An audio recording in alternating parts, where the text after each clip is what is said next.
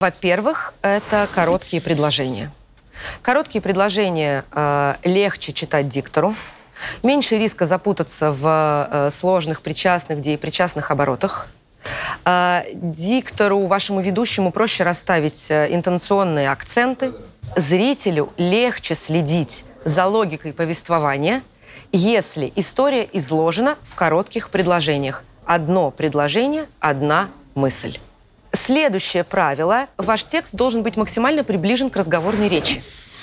А, Понятное дело, мы говорим с вами сейчас про литературный русский язык, да, то есть мы не говорим про э, слова-паразиты, мы не говорим про э, ругательство. А, и тем не менее, это должен быть э, текст, максимально напоминающий живую речь. Так, как мы с вами разговариваем друг с другом. Ам, что это означает на практике? Ну, самое простое. Минус все заезженные клише.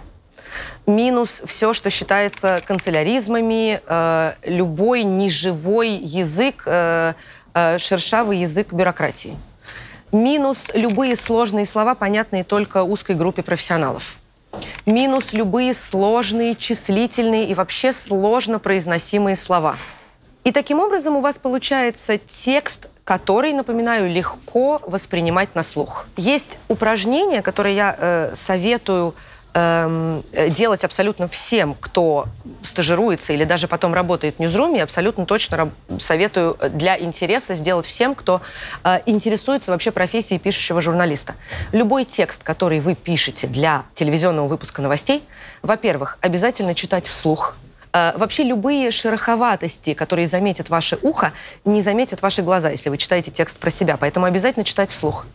Второе упражнение, которое я предлагаю всем, представьте, что вы говорите с э, подругой по телефону. Э, Вот звоните ей говорите «Алло, привет». И она говорит «Слушай, у меня буквально одна минутка, что случилось?» И вот в этот момент, в ответ на ее «что случилось», вы выдаете как раз самую суть вашей истории. И именно так начинается ваш новостной текст.